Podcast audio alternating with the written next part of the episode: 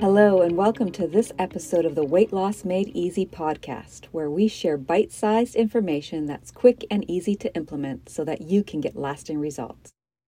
We are your hosts, Dr. Barb Woger, naturopathic doctor, and myself, Sabrina Taliaferro, a holistic and culinary nutritionist, as well as a yoga instructor. Today, we're going to dive in to help you understand the role of insulin and why optimizing its function is important for your weight loss or your weight maintenance goals and your overall health. Finally, we'll give you some tips that you can implement today to improve insulin functioning. Insulin resistance is one of the underlying root causes of any type of weight gain or weight loss resistance, and it's something that we have to address if we want to get to the root cause of our weight um, gain or if we're looking to lose weight insulin resistance is often one of the reasons that we might get stuck in this plateau. And although we are told by a lot of weight loss communities to eat less or exercise more, we're really not getting to the root cause when we're doing that. So, today we're going to talk about what insulin is, and we don't want to demonize insulin. Insulin is an important hormone, um, it's life saving, we need it, but when it's not functioning optimally, it can cause havoc on many different areas of our health, but specifically our weight. And so we're going to dive in and talk a little bit about what insulin is and some things that you can do to help improve um, insulin and its um, sensitivity. Right. So normally when we eat, our body breaks down um, our food into what we call like glucose or blood sugar. And it's insulin's job to help regulate the body's blood sugar by taking it, carrying it over to the muscles so that you can use it up for energy. If we have an over or an excess of this blood glucose, then it gets stored and it likes to store itself in the fat tissues, usually around the belly. Um, so we want to make sure that insulin is function functioning properly. And the problem is is that when we have too many of this um, high blood uh, blood sugar, we then tend to have too much insulin coming out, and insulin gets tired. I, I, at least I like to think of that. It gets tired. It doesn't want to work anymore. It's not efficient in what it's doing anymore. So you need more and more insulin. And when insulin is high, then it causes this storage of belly fat um, that we really want to avoid. And we also need to know that insulin is a satiety uh, hormone that helps you know that you're full so that you stop eating and that you're not overeating. So when insulin is not functioning properly, you're going to be hungry more and more. So you might eat a meal and you might still continue to want to eat more and more and never really feel that fullness or that satiety that comes with having a good meal. Right. And so, one of the things that we see with our clients is they come to us because they have this weight issue. And when we look at their eating patterns, we see that they're eating every maybe three hours, every four hours. So they might be having three meals with a couple of snacks in between. And this is really not what we want to be doing if we want to improve insulin functioning. So each time we put food in our mouth or we eat, we call on insulin. And this is something that we need to address if we want to start to regulate this fat storage hormone. Um, so, one thing that we can do is look at how much food we are actually bringing in in a day or the quantity and and the amount as well as how often are we eating in, in a day you know Three meals per day, if they're spaced apart four or five hours, is fine. Six meals is a whole nother problem. And the more times we're snacking and the more times we're bringing in food at different times, the more times we're dysregulating insulin. Our body has a capacity to you know, correct some of these, but if we're doing it all the time, it just doesn't uh, or is not able to do this, and insulin then becomes a hormone that's not functioning optimally and is not doing what it's supposed to be doing, which is actually a lot of life saving measures. Right. And we also want to make sure that what we're eating is um, of good nutrition. So, in our society, we tend to have very, very high carbohydrate meals. And yes, carbs are wonderful, and we don't want to demonize carbs at all because they are a macronutrient. We need them in our body. Um, they are what gives us the energy. But when we're eating these meals that are high, high in carbohydrates, especially the fast carbs, we'll call them, um, that really plays a, a number on our blood sugar regulation and on insulin. And just as Barb said, you know, the more insulin comes out, the more work that it has to do, it gets tired. And then, you know, that's where it becomes resistant. And that's the problem. So it's not that one carb meal that you have. It's when you're having breakfast, you're starting with your bagel, and then you go to lunch, and then you have um, pasta and then you go for dinner and you have something with rice and maybe sushi, that's a lot of carbohydrates in one day for your body to have to process, for your blood sugar to try to stay regular, uh, regulated and balanced, and for insulin to come out all the time and do that work.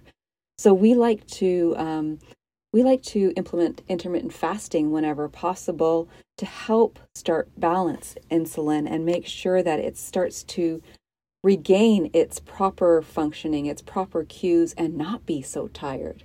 Right. And, you know, as of this recording, we, we've heard a lot of negative things about intermittent fasting um, when it comes to weight loss. And intermittent fasting is really not there for you to lose weight. It's there for you to change your eating window. So, yes, you may have a caloric restriction by eating two meals per day, but it's not its purpose is there to shrink that eating window. So maybe you eat from 12 to 8 or you eat from 11 to 7 or you have a 12 to 6 window, whatever it is that works for you. Those are the hours that you eat and that then allows you know 16 17 hours of fasting and this is what's going to help insulin get more regulated and so when we're looking at trying to correct the underlying root cause of insulin resistance intermittent fasting is something that you can do to really help improve uh, the sensitivity of insulin and is something that you can do that isn't going to cost you any money. It's usually done over breakfast, so it's an easy meal to skip, especially if you're, you know, busy and you've got to get out the door to work. Um, it's it's okay to you know skip that breakfast and then have your lunch as your first meal. And during the fasting time, you can have lots of water, herbal teas, and of course, black coffee if, if you're a coffee drinker. But other than that, we really want to keep the fast to those kind, three liquids, and um, that is going to help us get more regulated. And you will notice it gets easier as you do it more often. Yeah, I just wanted to add to that that you know, if you're new to intermittent fasting and you haven't, it can feel overwhelming. It sounds like, wow, you don't want me to eat for that long of a t- period of time. It's actually not so intimidating if you take it slow. You don't need to have a 16 hour fast if it's your first fast. You can do 12 hours.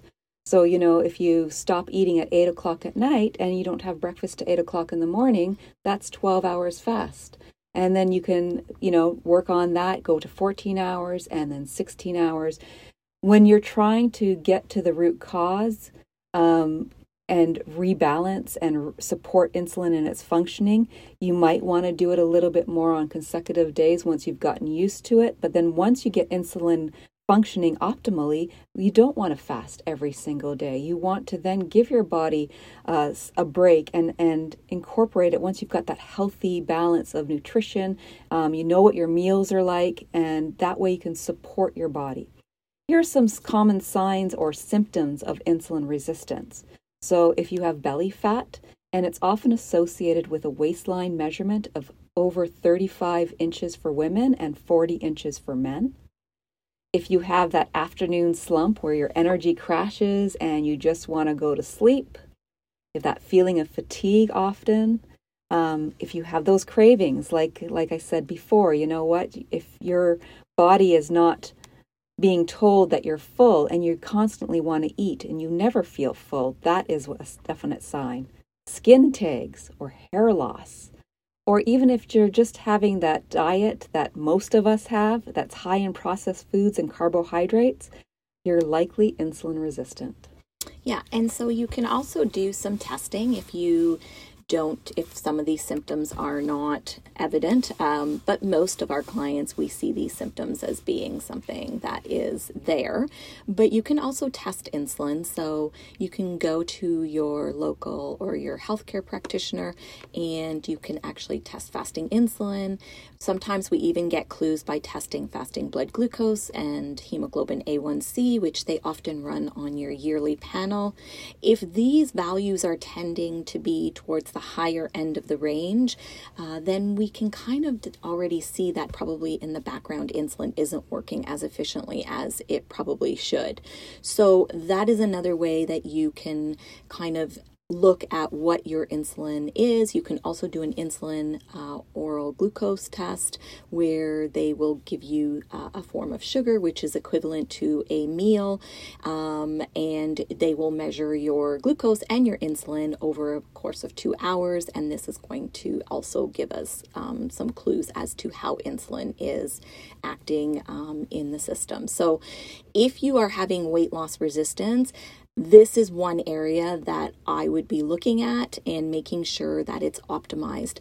Um, before I would be going to the gym and over exercising and causing more um, stress on the body or you know, severely limiting my caloric intake. Um, we know that those things don't work long term and they're not sustainable either. So, so, one other simple thing that you can do to help um, support insulin and is once you've eaten your meal is then go for a 30 minute walk 20 to 30 minutes go for a nice walk.